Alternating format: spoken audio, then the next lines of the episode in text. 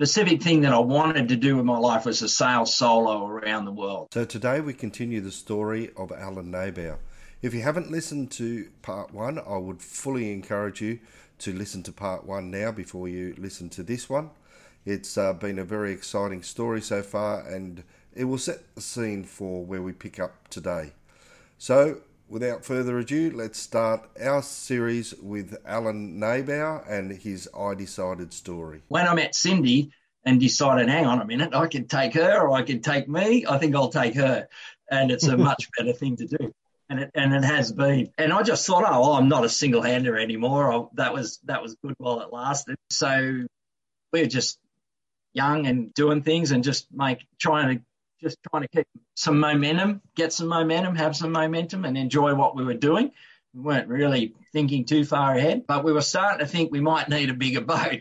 Got a, we've got a little family now, and I'd learn a lot more on what I thought was an appropriate boat for us for a, as a performance cruising type of boat. I was leaning towards. We had a very traditional small yacht at the time, which was absolutely gorgeous, and um, but I, I started to learn a bit more, and there was new development what was a good ocean going boat. You know what I mean? I was sort of on the transition between the old school, traditional, very traditional, formal sort of sailing and the direction of how, how you did things to where the new technologies were becoming available, different materials, how you build a boat and what worked. And we were starting to have some experience on those sort of other types of boats fast racing boats we got to deliver back to California and bigger boats that we could handle by ourselves still. You know, it didn't have to be a little boat to handle it because equipment modification, things were changing. You'd start to have a purpose built bigger boat. And we started to think, so going back, I'll go back a little bit to Canada, just be, when we sort of in the winter that we were living aboard there and it was snowing on the boat.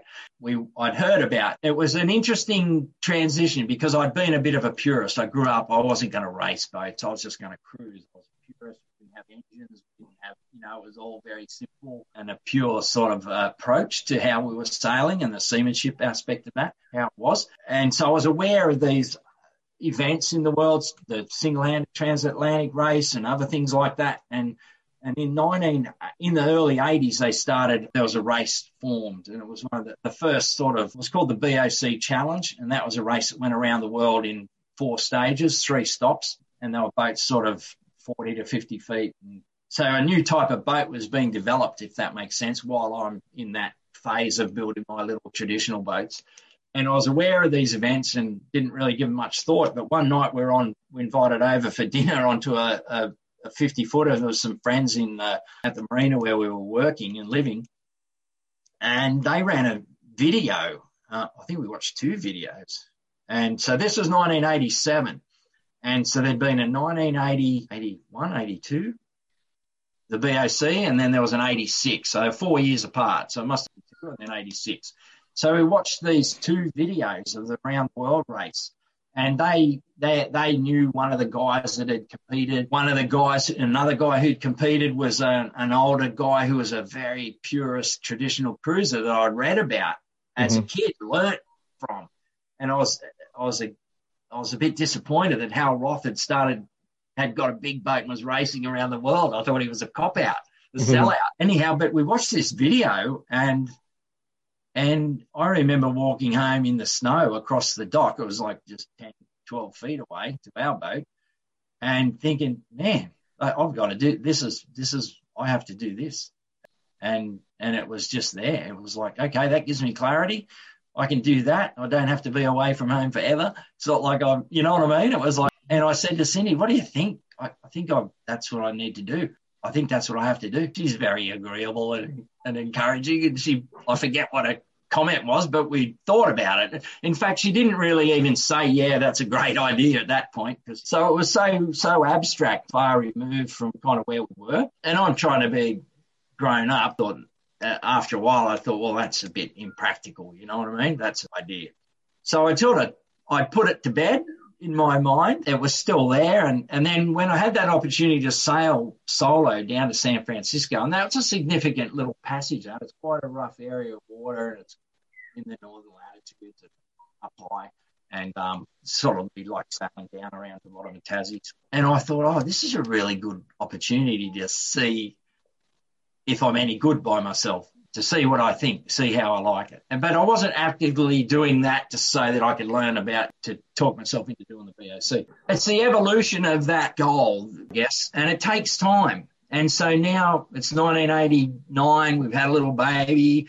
We're sailing down the coast, and I that was a significant challenge for me. I suddenly we hadn't been out in the open ocean for two years because we've been sailing among these beautiful islands and day hopping and that's real cruising when you can go to one beautiful anchorage to the next and it's only taken a few hours and you have the satisfaction of executing a small passage and driving and setting up and securing yourself exploring and, new adventures yeah, and bays and, and ideas wonderful yeah. exploration that is it's really really nice so we're doing that. So I'm having this conundrum really, like, hang on, this is this is the perfect life, you know. And I just keep every now and then be thinking about this long term abstract thing. We're sailing. We're sailing now. We're working down in Mexico, and I'm sailing these bigger boats, faster boats, and I'm going, you know what? I can do this on my own. I just just drove over this monster wave, and the boat didn't fold in half, and we're doing ten knots, and it was all exciting and and it's another level. The strategy's different when you've got boat speed and you're not getting around so much. It changes the authority you have in a fast, big, strong boat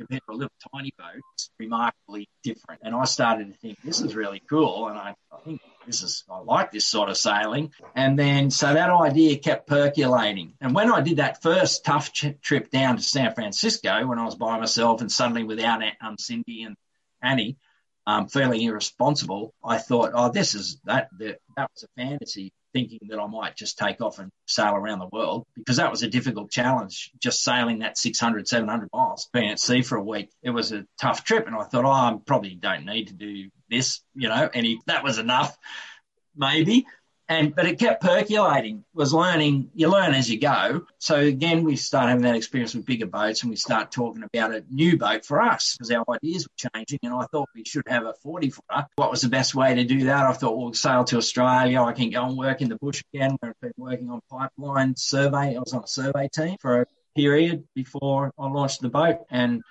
and I thought I could make some money, sell a little boat. We can buy a hull and deck of a bigger boat, and we could I could race it around the world. We were sort of, and, but we were kind of identifying a boat that we wanted to sail ourselves as a family that would suit us through and did wanted to do more serious things. Part of that process, I still so again the BOC was percolating, and one day I was talking to Cindy, and I just said I really think this is what I'd like to do, and we sort of formulated a little plan, which was to go and work hard out in the bush again, get some money, piece of very simple boat together with no equipment, no fittings, hardly even fitted out, that might allow us to get a bit of sponsorship and some support that would help make it a little light racing boat that would become our family fast cruiser. So that was the initial idea. It was a way to work, well, continue, you know, what, and I'd build it, you know, I'd be able to fit it out myself. And, you know, and if we got some corporate support, then that would be good business to go and do the race and, and then carry on and do what we were always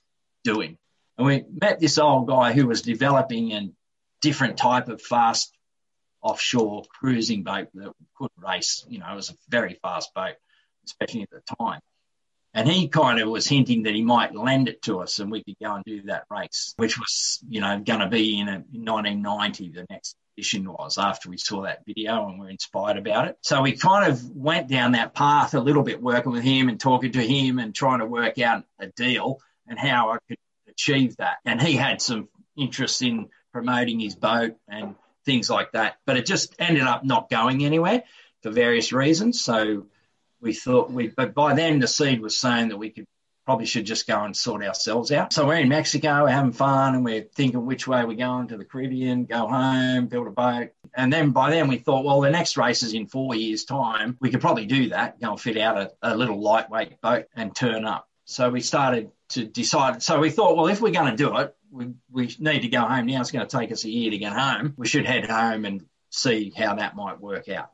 And, the priority, though, at the time was probably just for us to go and get a bigger boat and work out what we were going to do with our lives, how we were going to keep cruising. So then we, we set off, and by this time we started, by the time we were ready to leave Mexico and head home, we started telling our family heading back. Cindy was um, pregnant again with our second child. So we thought, oh, this is this is what's happening here. But that was all right. Again, it gave us a timeline then to get home. Maybe things like that. It certainly wasn't a negative, but it just gave it a, a different, a bit more, um, a little bit more pressure on that long voyage that we're about to undertake because it's a health issue. Growing a little baby inside and we're going out into a rigorous environment. We already had our little 18 month old baby with us. So, but again, it wasn't, that wasn't, we weren't really even thinking like that at the time. We're just doing our thing and we're ready to sail Australia.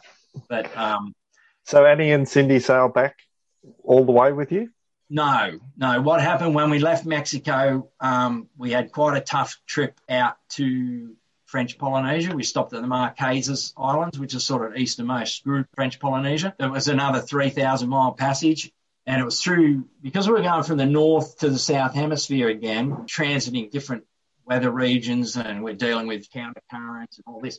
So it become, and again, a little boat, we didn't really have an engine or any fuel that we could motor anywhere. So we were relying on good conditions that we didn't have much wind. So we were really I think the first half of that leg took 21 days and the second half took nine. And so that first half was really, really difficult and it was mm. stinking hot. We are on the equator for a long time. Annie, Annie became unwell. She'd picked up a bug just as we left Mexico. She'd never had any issues with water, you know, parasite things it was. She ends up with uh, amoeba and sort of dysentery. Cindy's got this little baby. She's growing. It was pretty um, hard on both of the them. And um, so Cindy wasn't putting on any weight or anything, and she was pretty physically st- stressed her body, and Annie was pretty run down. So by the time we sort of stumbled, staggered into Hiva Oa and the Marquesas, she was pretty tired, and we thought we probably need to get you home to have a rest and get healthy, you know, and recuperate.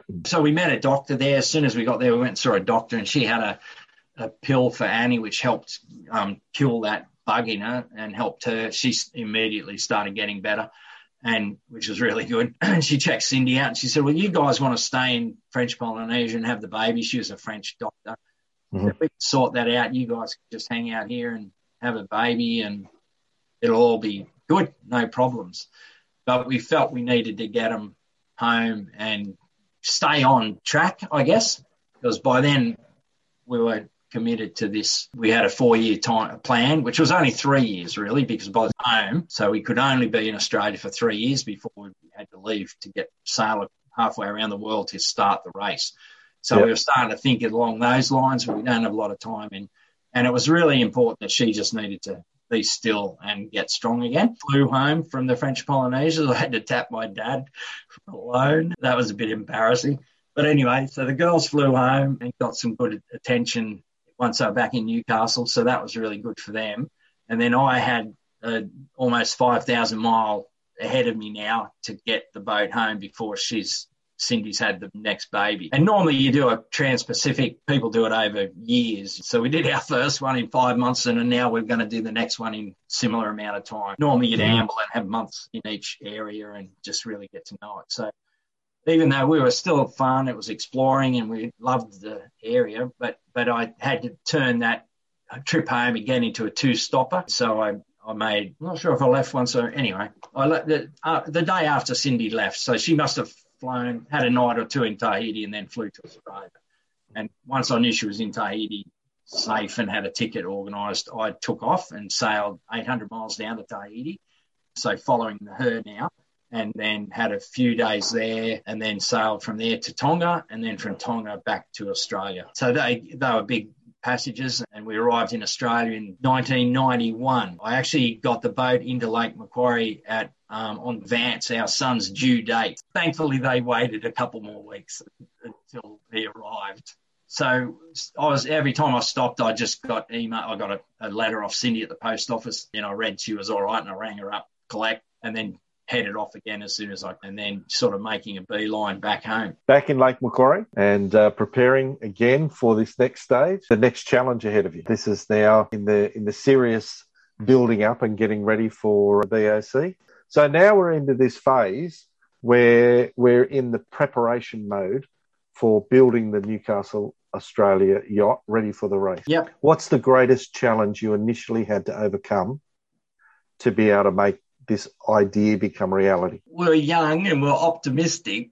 We couldn't see everything all at once, and we still had our plan of a nice little 40 footer, simple boat. It would just scratch in as a minimum size of into the race. Thought probably for $100,000 we could have a nice yacht. So we had no idea. We didn't have a budget. We didn't know. We, we had a boat, a particular design that I thought I was aiming for. So that gave us a bit of direction.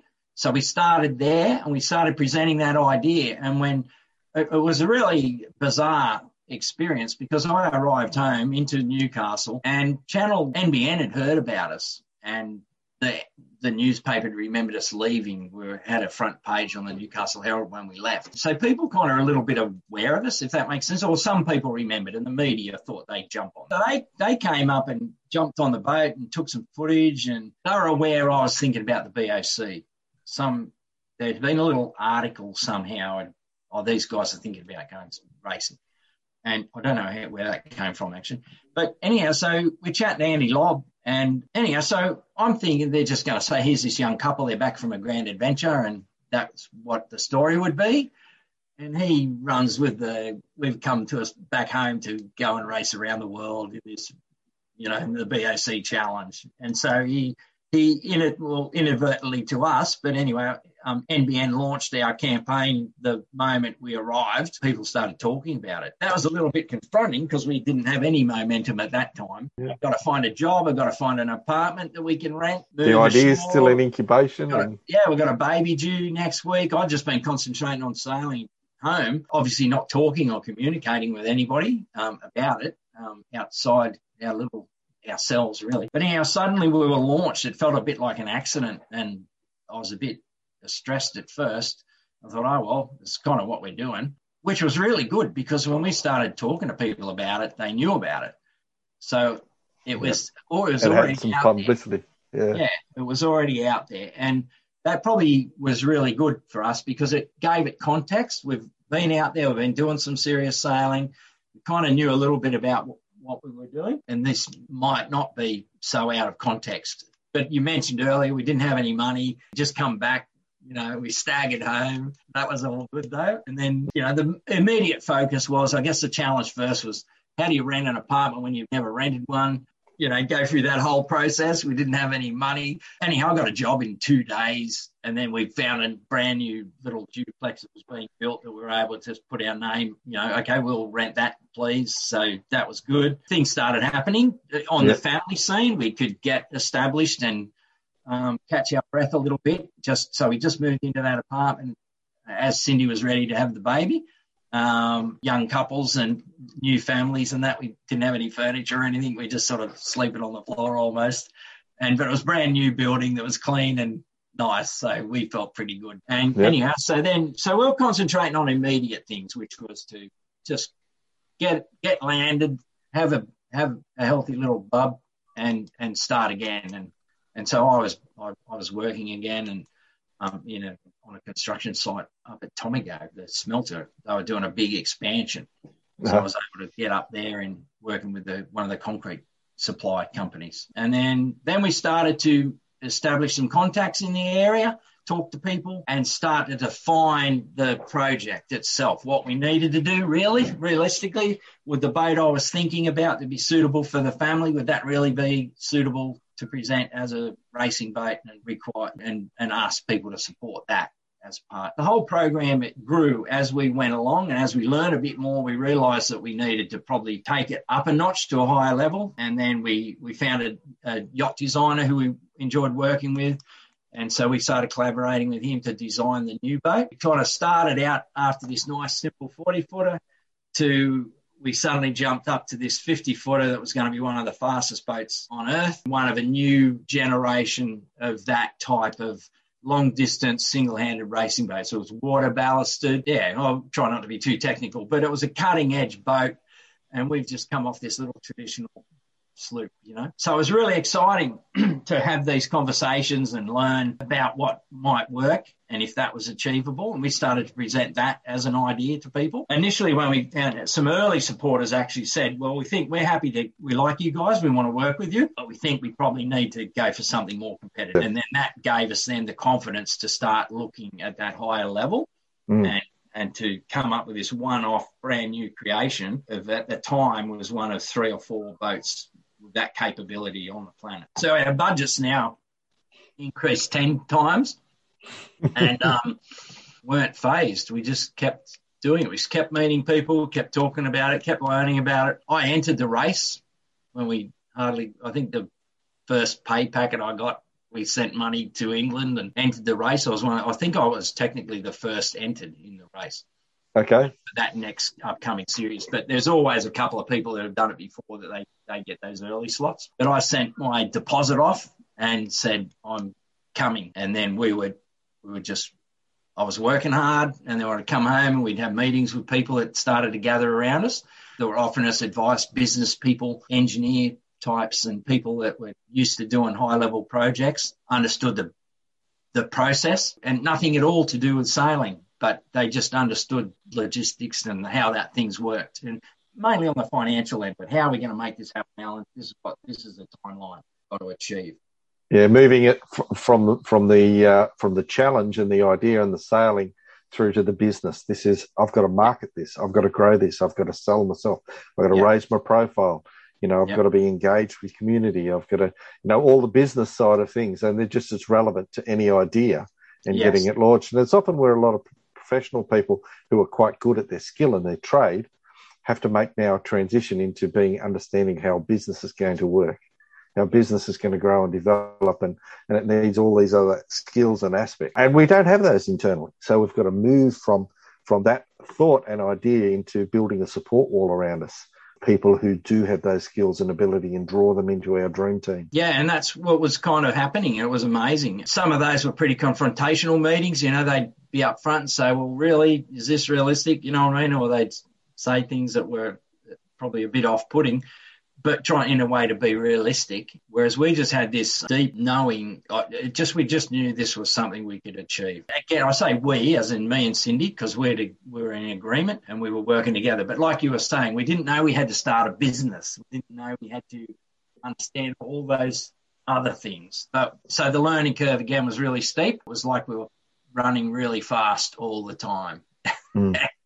it was pretty hectic, and it was a big challenge for it was probably a bit all consuming, which is probably a little bit hard on the family dynamic. That's something that I had to learn to watch a bit, probably not in that three year phase, but later become apparent that I probably ran a bit hard and fast. Just it was like we're on a critical path yep. from day one. Yeah, a million things had to happen. There's a lot of people who talk to me about work life balance. And one of the things I say is that, you know, work life balance is nearly unachievable. You know, the reality is what you need to aim for is work life harmony.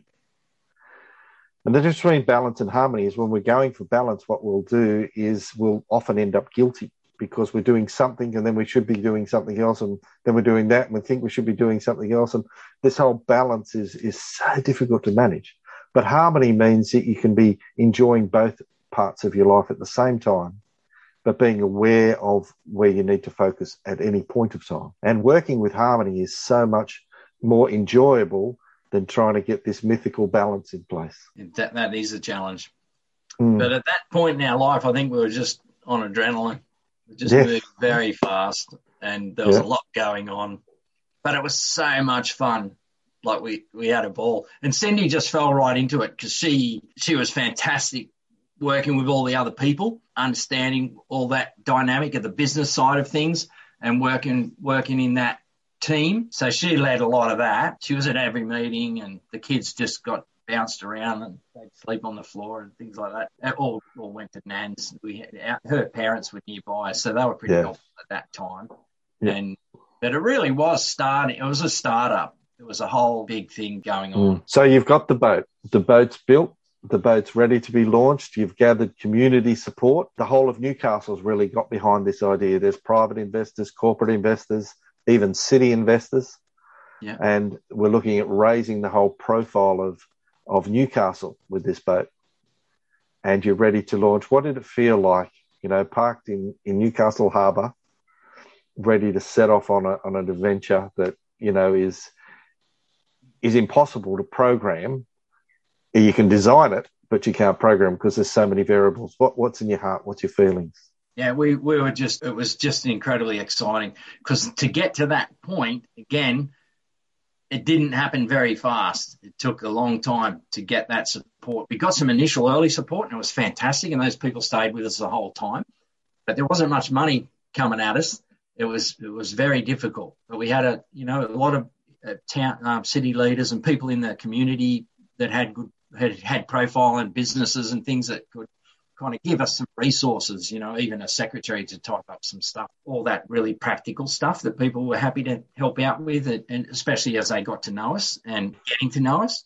And, and so it sort of ramped up. But we wanted to have the boat ready to launch because this race is going to start in September 94. So we arrived home, say, August 91. So we've got three year window to be at the start line. And then so we got out. So over a period of a few months, we developed this design and it was really just a sketch of, was a shape, you know, it wasn't specific. It wasn't all detailed yet because that cost more money. So we were yes. doing bits of it as we went. Wanted to have the boat in the water for a year before we left to sail another 11,000 miles to, um, to the east coast of the states. We had to cross the Pacific again, go through Panama and another 1800 miles around to Charleston in South Carolina. That would be our delivery voyage, sea trial. So we thought we'd have it in the water for a year and get all the bugs sorted out.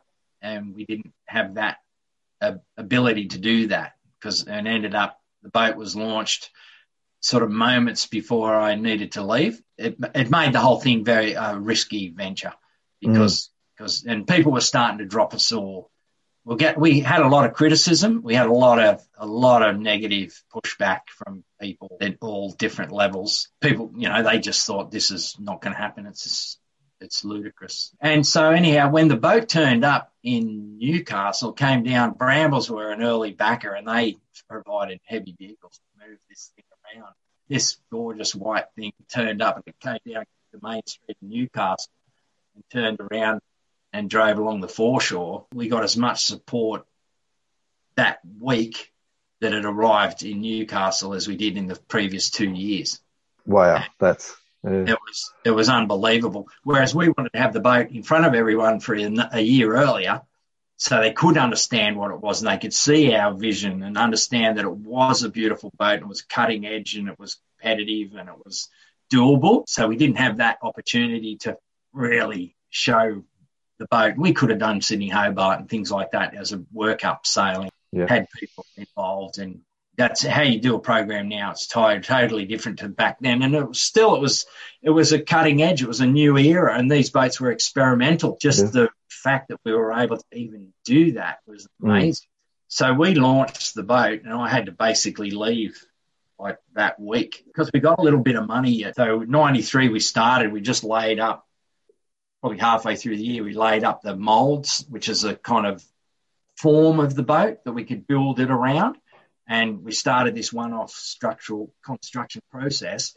But we, we only got a few weeks into it because that's all the money we had. So we had this object on the floor of this big shed that I knew was beautiful and everyone else that looked at it could understand it, but it was all was unpainted and it was just being formed. We're fairing it, and torture boarding it, and the shape was there, but we didn't have the money to turn it over and start to fit out the hull and build the deck and do the inner skins of that structure. So it was it was just sitting there, and we so so we knew it had life, but it was potentially gonna not ever come out of that shed. Then we got a little bit more support where we were, and we were working with a boat builder, um, an old friend who become a friend of ours and later we went into business with it. The boat builder actually went with us and said, "Okay, guys, I'm." If he looked, he looked me in the eye and say, "You're gonna, you're not gonna leave me out, are you? You're not gonna leave me in the lurch." And we kind of went, "No." Anyhow, so we moved on. So we had financial issues as we went, but we got a little bit more money at one point where we were able to complete the boat and get it up to Newcastle, and that that showed everybody that we were serious and we were here. So that's that's a huge mission just to be able to launch the thing. Uh, often harder than what it is to sail it. It's, but but then you then you're off. You're yep. off. You're leaving Newcastle Harbour.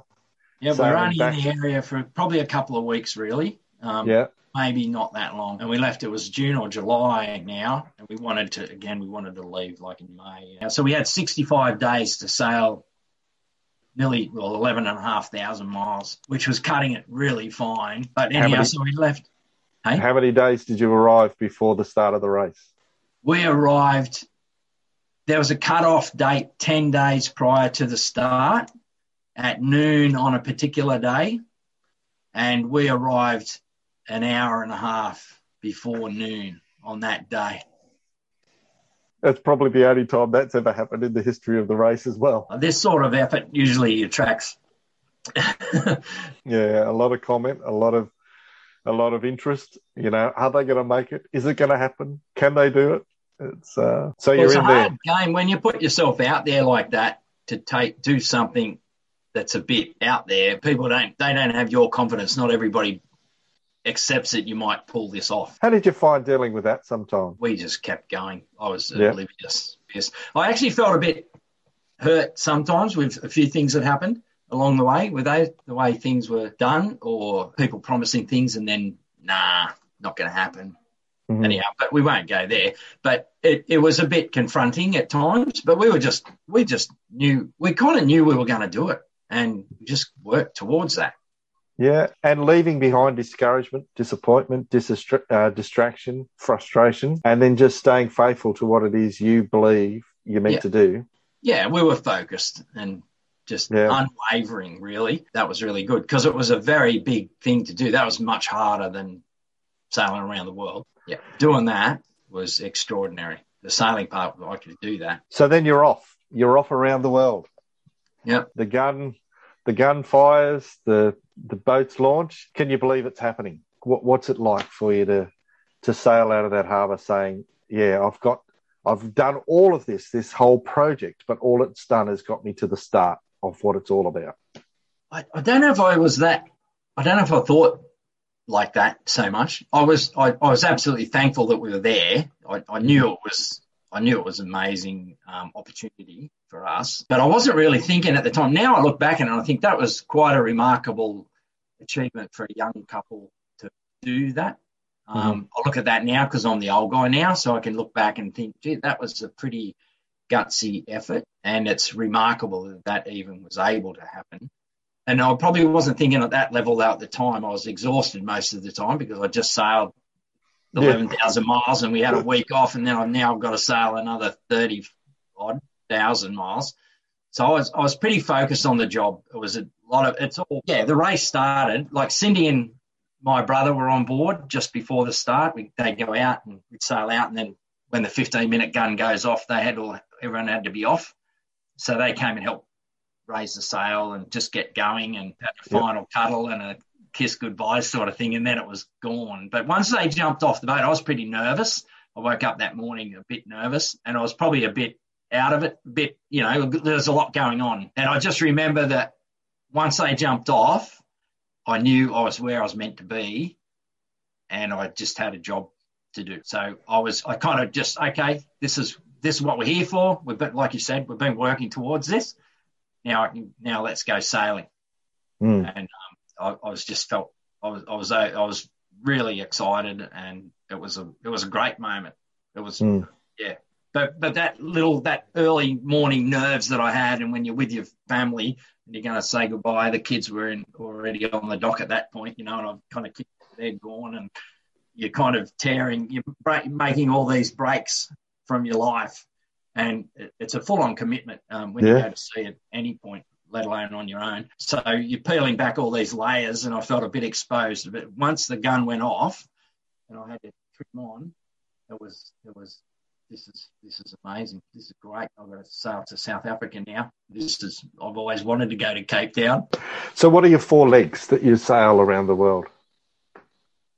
So the first leg was um, direct from Charleston, South Carolina, down to Cape Town, South Africa, and then at that time the race stopped in Sydney, and then from Sydney around South America and to Uruguay, and then from Uruguay back to Charleston. So, there's 181 days of of at sea, and you've you know you've gone through everything you can possibly imagine as a sailor. And tell me about the rescue, how that came to to be. uh, um, on leg one, Josh Hall was an English sailor. He's a similar scenario, about my age, and he'd had a 60 footer, and I my boat was pretty good, and I was actually up sailing with him, and um, in the fleet, I was sort of third, I think, at that point. In um, in my group, I was in a 50 foot division, and there was a 60 foot division above me, uh, above us, and so I was mixing it up with some of the 60s as these there was three new 50 footers that were just specific for that event and and they were both all really fast and lovely. And so anyhow i'm mixing up with the 60 and he was about ended up um, it was about 30 days into that first leg because we're going to sail nearly well anyhow so we're about 30 days into that leg and we're just um, in the southern hemisphere now we're going upwind in the trade winds and josh Hall was about 90 miles in front of me uh-huh. and um, and it was an evening time, and he hit a object in the water, and it basically split his boat in half, cracked wow. it on a bulkhead, and so he, he, cracked the middle bulkhead, which is a watertight compartment. His boats were safe and they had watertight compartments, but he compromised his the main bulkhead, which basically filled up two two of the four watertight compartments and so his boat was lost. I got a radio message to call race headquarters, and then they they said Josh is sinking. Here's his position, and you're the nearest boat. So he's 90 miles upwind of me, and then I just um, so I just plotted his position on a chart and started sailing towards him. We're both going in the same direction pretty much, so that wasn't such a problem. But I had to harden up a bit. You know, it was I had to really focus so that I'd hit that dot on the chart in another, you know, 10 hours or something. And, yeah, but uh, I mean, it's in reality, it's like finding a needle in a haystack. It is a little bit, yeah. So when I arrived on site, so I got that message. It was the sun was going down. I probably got there at two o'clock in the morning, and he had his he still had a battery working, so his masthead light was working, and the boat wasn't fully sunk. It was kind of getting there, and he had massive pumps on there and pumping tons of water out every hour, uh-huh. and so he was just keeping it up with it as this thing was going down. And then I arrived on station and we kind of we talked on VHF radio and we made a little uh-huh. plan, which was Josh would board his life raft on a tether to his yacht and I'd sail around the two and and come up to uh, beside his rubber raft, his inflatable raft, pick him up that way rather than the two boats getting near each other when his is got a you know 50 tons of water inside it. It was quite a dangerous thing, and I didn't have an engine or anything, so that all had to be all those manoeuvres had to under sail. Yes, and, yeah.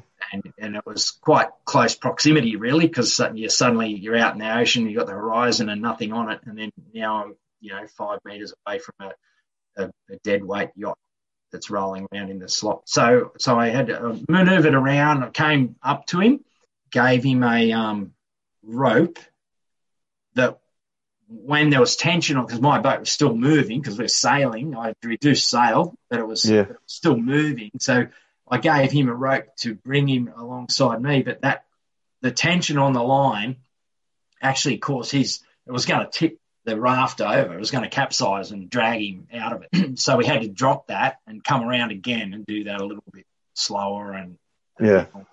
steady. And then then so he was able to cut his rope off his tether to his yacht. And in fact, it was his rope that was going to capsize him. And that's where he had to then cut his rope. And then he was suddenly untethered. So it was a bit like a moonwalk, you know, he's on his own. And yeah. It's pitch dark and it's windy. And um, so he was able, he was just there then. And I, I came up beside the boat and dragged him into, I had a low open transom on the boat. So the cockpit floor ran to the end of the boat and it was yes. all open. So I was able to stand there a foot above the water and just um, give him a rope and pull him in to the back of our boat. So just sucked him up to the transom of Newcastle, and then yes. he he clambered out. And um, yeah, I think I nearly went head first before that. But anyway, it was a bit comedic. Um, anyway, so Josh comes on board and he's relieved and pretty he's probably, stressed. He's probably never happier to see anyone in his whole life. No, he, he I was his favourite guy at that moment. That's for sure. And, Are you um, still in good contact with Josh at all, or? No, I don't. I haven't had. I've seen him. I haven't seen him for a while. Um, we don't really communicate that much anymore. I yeah. standing next to another friend in on Facebook the other day. But he keeps a low profile. He's doing his own thing. But Yeah. you know, if we saw him, we'd have dinner or something. But for sure. touch that much. It was a long Yeah. time ago. It was. But I had seen him at various iterations since then. Yeah. Is he still involved in racing as well? Not really sure. He he organized. He went into race management and he, and project management. Well, kind of similarly, I'd been involved in that too, um, coaching, preparing other people to do these events. Yeah. So Yeah. he's a bit of that too. And where did he you went drop? on to do. He went on to do a couple more around the world races. So where did you drop Josh, Josh off? He he was on board to Cape Town. Okay. So that was about twenty, at least twenty five hundred miles. He was on the boat for. Okay. So that was a bit confronting because I'm out there in my own little zone, and now I've got this guy on board eating and talking, Mm. Mm. trying not to be too sad. You know what I mean? Because he Yeah. was very stressed. His whole, you know, it's a it's a big enterprise to do that, and he had a, a um, so he lost his boat, so he he had a pretty bleak. Yeah. Look forward to a pretty bleak period of time to sort that out. You know? Yeah, for sure. Yeah. Yeah, in grief, in in Oh, yeah, it was just- grief. Definitely, it was grieving and. yeah, I wasn't probably that great. At, we talked a bit about it, but he talked a lot. He rang his wife. We had a long range radio. He could talk to his wife and that. yeah, So he kind of processed that his own way. And he wasn't able to participate in the sailing of the boat or anything because I'm in a single No. So he's just, Yeah. he's a passenger. Yeah, yeah. And, Yeah. and I found that a bit frustrating just because I was used to my system Mm. um, and it was a bit interrupted. But in Mm. the same breath, I was really happy I was there and able Yeah. to lend a hand. yeah. It's good. So we've we've gone all the way around the world. We Yeah. get around to um, Cape Horn, Yeah. And uh, the the mast decides to not play play the game anymore. Yeah, so that was on leg three. Was 700 miles from Cape Horn, so that's the southern tip of South America. And I was, I think I was in third position again. And then I was saying it was, it was one of the best days of that whole passage. The weather was reasonably good. It was a bit of blue sky, which I hadn't seen for weeks. And the boat was sailing really well. It all felt in the groove. There was nothing sinister on the horizon. I actually ducked down to have a nap. Just the boat was sort of ticking along, averaging about 11 knots. And then out of that blue sky, which is rare in the Southern Ocean, uh, this big squall hit the boat. Of course, it just overloaded everything and put a big, um, big load into the rig. And there was a compression bend developed in that mast section, and it just failed and Uh-huh. it just floated down over the side. I came out and grabbed the wheel to bear away. Um, you know a bit of sail, you know how to sail, Yes. so you know what Yeah. I'm talking about. And I tried to ease the pressure on the boat, but that that gust, that squall, really was a squall. It was It too uh, much. too Yeah. much, and it just and you got in context, the boat had just been severely beaten and battered for weeks in really heavy weather, so there could have been an issue developed in that phase of the leg, and it just showed up that day. It's like it's like you always hear the stories of a plane crashing because of a ten cent washer. It was a bit like that, but but we Mhm. did have a massive um, column failure in that Mhm. spar. Mhm. So that was pretty tragic. And yeah, a challenge into the mix of what was already a pretty challenging leg, you know? Yeah.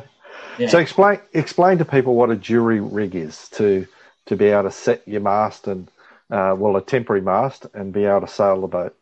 Yeah, well, it's exactly that. Um, because the mast had failed, all the sails were gone. I had no engine on the boat, so I had no way to do anything um, to Mhm. control the course and except come up with a solution. And I was able to build, piece together um, a couple of. I had spinnaker poles on the boat back then. They don't have them anymore um, on those big fast boats. And um, but I was able to build a A-frame mast about a bit over 20 feet high and put some sails on it. I was going the next day at lunchtime. That was that felt like a monumental achievement to be Yeah. able to get going here. Because often in a situation like that, when you lose all manage, all means of control of your boat, then you lose your boat. And I was determined I, cou- I couldn't let that happen, and I, I had to work out. So I'm down there. There's no one else within hundreds of miles. Um, I'm 700 miles from Cape Horn. I was down almost at 60 degrees south. And so picture what's that, 500 miles south of Tasmania. Yes. Uh, it was pretty remote, but I'm 4,000 miles east of it. So it was pretty remote and isolating. Yeah, that was pretty confronting. That was a big thing. It was but I wasn't too. I was pretty stressed. I in that in that it was like, oh man, how do I how do I how do I finish this? And I knew I'd finish the race even mm. then. And it was like, okay, what's got to happen? I, I was imagining sailing with this 20 foot mast the whole way, you know, to finish the race, just to finish the loop. But I couldn't really give any thought to that at that time. And you can't, you don't have time to go, oh, I feel glum. Yeah. You have to say, well, okay, I've got to make safe and I've got to work, I've got to salvage what I can, then come up with a plan, you know. So how to, how far did you have to sail before you were able to get another mast on the boat? I had to sail a thousand miles like that, and we we stopped um, unscheduled pit stop in the Falkland Islands. So I was a thousand miles from the Falkland Islands. Uh-huh. That became my next um, goal, I guess. Uh, that was the next thing. That was all I could, you know. I just had to get there, which meant, again, with that limited ability to sail properly, you, you know, you were sailing with a copper together rig that's not very strong, mm-hmm. really small sails. You've got to be able to um, arrive and not miss those islands, you know, because you couldn't come back. Yes. Yeah. So, but I had to do it in stages, you know. Obviously, that's okay. Today I've got to. What I did, I, I tidied up because I'm pretty pedantic and I always kept the boat nice, all the lines coiled. And so the boat was absolutely trashed. There was big dings in it. The deck was broken and all the rails had gone on one side and the mast was laying on the water. First of all, I had to get rid of that because it suddenly weighs a lot. It's full of water and it's banging onto your sharp metal broken mast. Mm. Could do lots of damage, and so I had to really had to get rid of that. And I, but I had to do that in a logical way so that it would go away nicely, and I could get some bits back. And mm. so I was I was pulling, I was cutting dead end parts of the halyards and pulling them through from my end, and they were running down into the water and where they were running inside the mast. So I'd have to pull all these. I was trying to recover as much rope as I could. So I could do something with it or I could use it later if I was able to get another mast. So I'm trying to get as many of these bits as I could. So I've got hundreds of meters of rope something all over the boat everywhere. And I had to coil. So I, it was really good for me because I, it gave me a, something to do, which was just coil everything down, work out what you've got, do an inventory. Now the boat's safe. I had to chop the rig away, so that's gone, and I've got some bits. And what can I do with all these bits? You know, I was able to get the boom off the boat, the bottom couple of panels of the mainsail. I was able to reach out and slash it and bring that with me. So I had a bit of fabric, and I got the boom off the mast because it was still it was still attached to the mast, laying on the deck, and I, I was able to break those pins out of the gooseneck and, and lash it down. Yeah. Uh, Uh, keeping a sound mind in the middle of, of the kind of the disaster that's going around you. What kept you sane? Necessity is the mother of invention. yeah.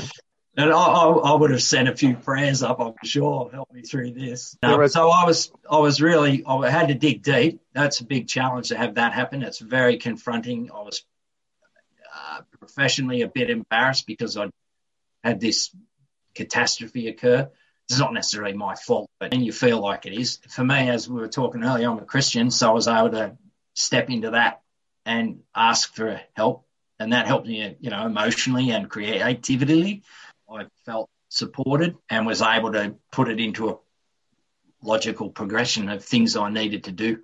And then I remember having a really nice dinner and going to sleep because I couldn't do a thing and the boat's mm-hmm. just rolling its guts out, and it's in. You, you remember you're in the Southern Ocean, so the a, a really nice day down there is a five meter swell. That would have been at least that, and it had been blowing 40 when the rig went on for a while. But overnight, another storm set in. So when I woke up in the morning, it was a full gale. Well, during the night, it's not like I slept all night because I was pretty restless. But I did have a good sleep, and I remember having that really nice dinner and thinking, oh, yeah, I feel better now, and, and just you know, and I rang Cindy on the radio was and told her. I remember there's actually a story. I think I rang. She might have been at someone else's house, thinking. I think it may have been, and I had to had to. So she wasn't at home, so I had to ring at our friend's place, who you I think you know. They answered the phone, and so it was all a bit garbled. And but anyhow, so I had to tell her, and she was pretty devastated. Yeah, I think it would have hit her probably more than me because she couldn't do anything, and she's thinking, That's... "What does this mean?" You're juggling all of that the emotional response, I guess, is what you were asking about, and that is yeah. just have to, um, if yeah, that affects everybody differently. But yes. I know that I had a, a leg up by being able to cry out to her. And um, Yeah. so so I, I definitely feel that that um, was that's that's an important part of my life every day of my life. Yeah. Yep, needing to do that and to ask for help. Yeah. And, um, so so that become then an, a really what's the short term project here? And I remember talking on the radio some of the other guys. This other guy, an Englishman, had overtaken me now because I'd stopped for the afternoon, you know, by then. and he was boasting on the phone, you know, I'm in front of you now, and um, sort of still racing. And, and he said, "Oh, you just take a few days, get get yourself sorted, calm down." And I said, "No, I'm we're, we're out of here tomorrow lunchtime." I wasn't being cocky or anything, but I just thought well, I can't hang around down here because it's a really dangerous place to be when you don't have any control. Because a boat, Mm. a boat that's not steering and being managed uh, it, it can, you know, those waves and you get in the wrong aspect of the big seas, big breaking waves, and you just can roll over, and Yeah. uh, lots of things can happen beyond your current situation. So you've got to mitigate that risk. And I was in a race, and I was aware that I was losing miles, so I had to do something.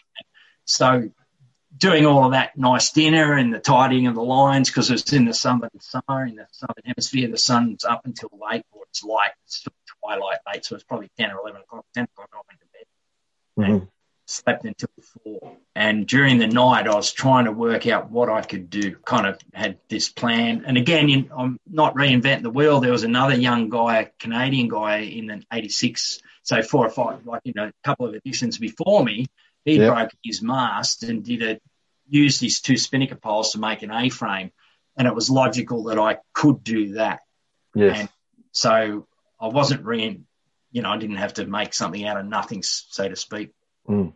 But I had to get creative on how I was going to deliver that. So during the night, I, I did have a good sleep. I woke up in the morning and I knew exactly what I was going to do. So I had to prepare every single component of that, what all the rigging that was going to hold that new piece, two piece mast up. I had to I had to work it out now while it was all on the ground on the deck while I'm rolling around. And by now it's snowing and raining again and it's blowing 50 knots. But I knew what I needed. I needed to, to support it forward. I needed to have a head, a, a stay that I could put a sail on. I needed to support it from the back. And so the sideways was good because it was an A frame. So I set it up like that. So Mhm. athwartships, it was supported really nice.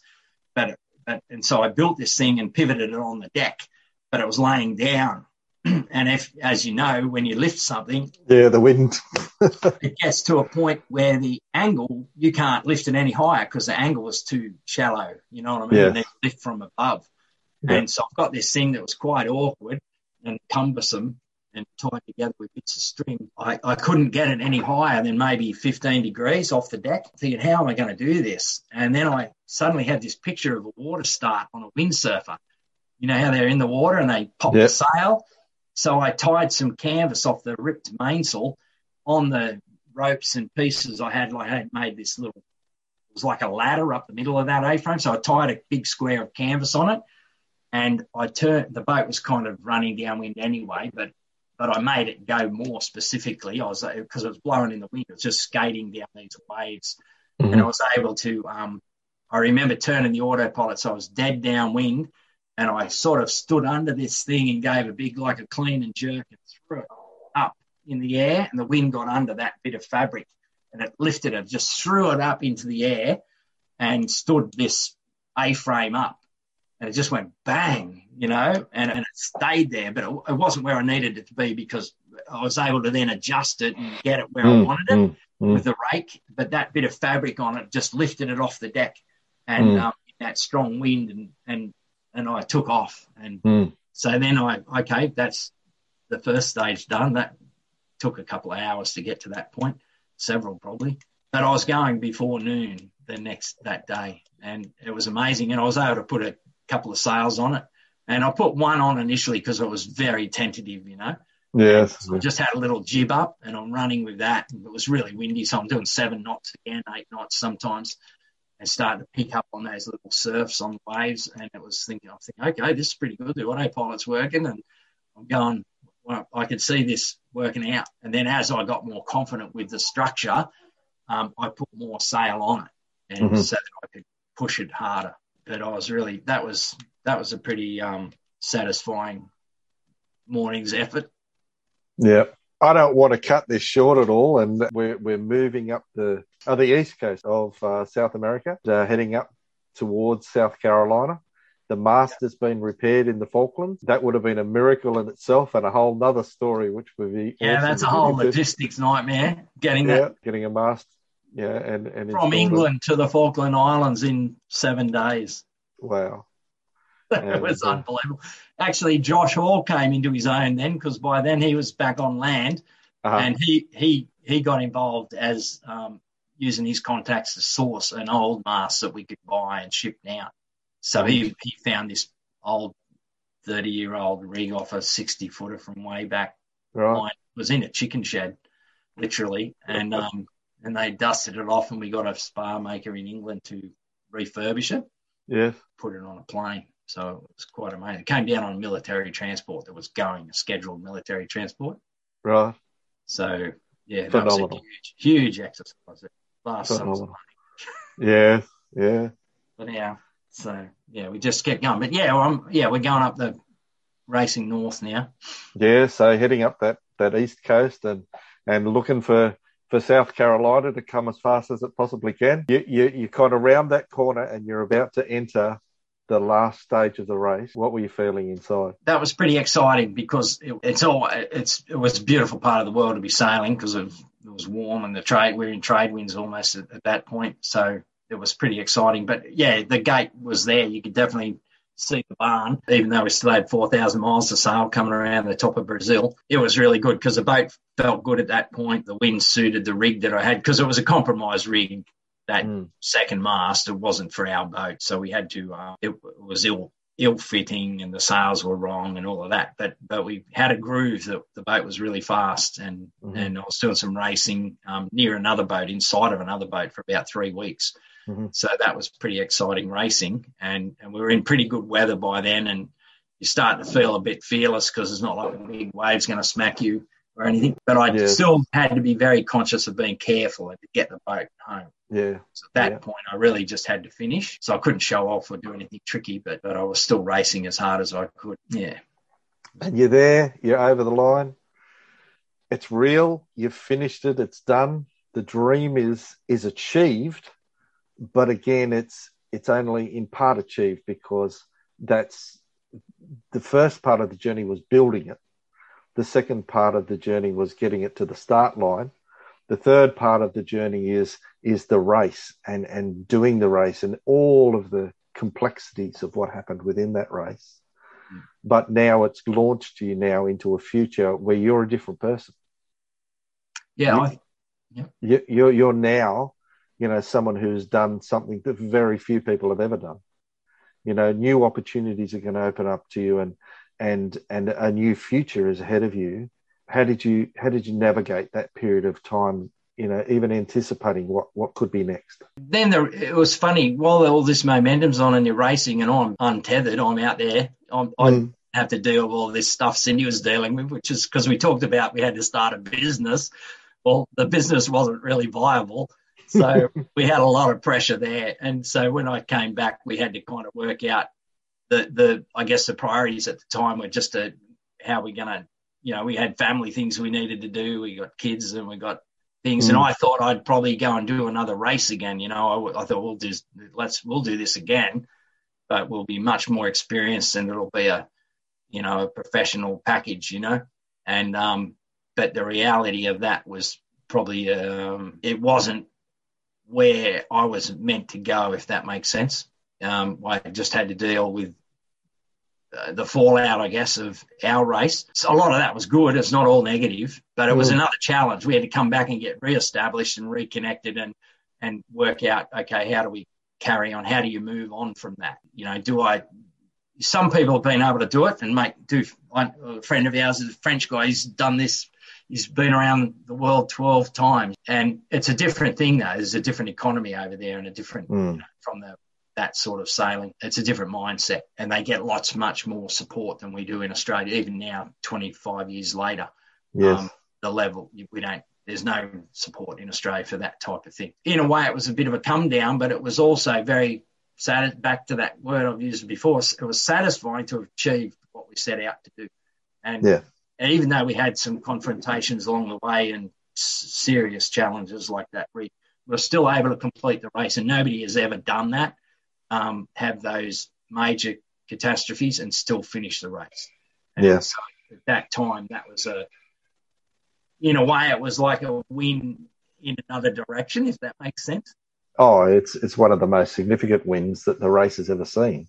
And it's it's not about how you place; it's about what you achieve. And what you've achieved is is almost insurmountable. It's like climbing Everest, but doing it, it, it is. It's one of those challenges. It was. It was. Yeah, we never never look back and think we shouldn't have done it.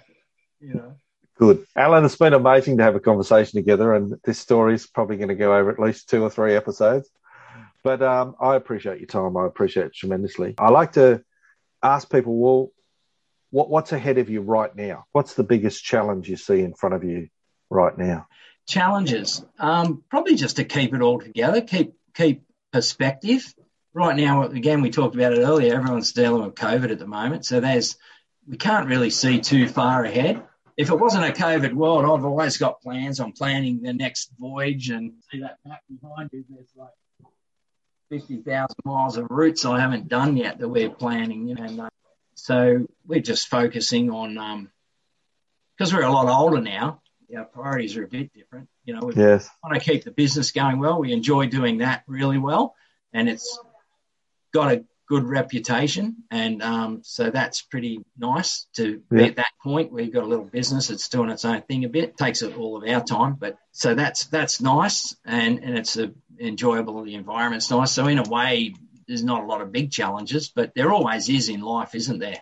And, yeah. Um, we want to keep we want to keep doing our business stuff so that we can keep that momentum because we're getting older and we want to be able to go do some more full time sailing. Now we sort of do um, normally, without COVID, we were like half a year somewhere else sailing, and yeah. the other half we're based at home and doing our season here. Yeah, and we've been able to integrate our kids into it. We've done a lot of ocean passages with the kids as they're growing up, and even as adults. Like Vance has done sailed halfway around the world with me, go and pick a boat up in Europe and um, mm-hmm. fly all around the world and get another one halfway and come back and do things. So we've been able to do that when they were little kids. And as they got older, and Annie and her husband have done long voyages with us. So it's really nice to have been able to do that with them. And and that's been really good for all of our relationships because we yeah. uh, had challenges together, we've had fun times together, and those dreamy sunset or moon full full moon nights at sea, all those wonderful moments that people imagine.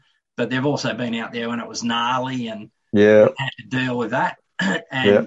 and so it's a pretty rare thing to be able to spend a lot of time with your kids, especially when they're adults. Once they, because our kids are very independent. They've been travelling since they left school. They just took off. And um, one's in Melbourne at the moment, and our son and our daughter lives in the states. So mm. they're both they flew the coop pretty early, but we've been able to maintain a good contact by getting them integrated and involved in some of our projects. So you get them back for a few months. Really mm. nice. And mm. yeah, so uh, the challenge probably is just to keep doing that. We've got some longer term goals. I want to circumnavigate again. Well, we do with Cindy together. So that's a sort of a, there's a lot of other things in the meantime also that still sailing is a big key ingredient. We're going to keep doing lots more of that. The challenge is probably just to keep doing, how do you keep doing what you love doing? So one day, Alan, your life will be reduced to a sentence, maybe a paragraph. There'll be there'll be a little story told about you. What do you think you would like to have that sentence or that paragraph say about Alan Nebauer? So I think for me though, on the ramp, on the lead into that finishing well, I think for me finishing well is it's about relationships and the important ones remaining intact. If if that's if I can maintain that pace and get on good with Cindy and the kids and their kids, I think that they'll have something nice to say about me. I hope. And I hope that uh, that sentence and paragraph is written a long way off into the future. I look forward to the adventures ahead. Thanks so much for spending this time with us. Thanks, Ian. Appreciate that.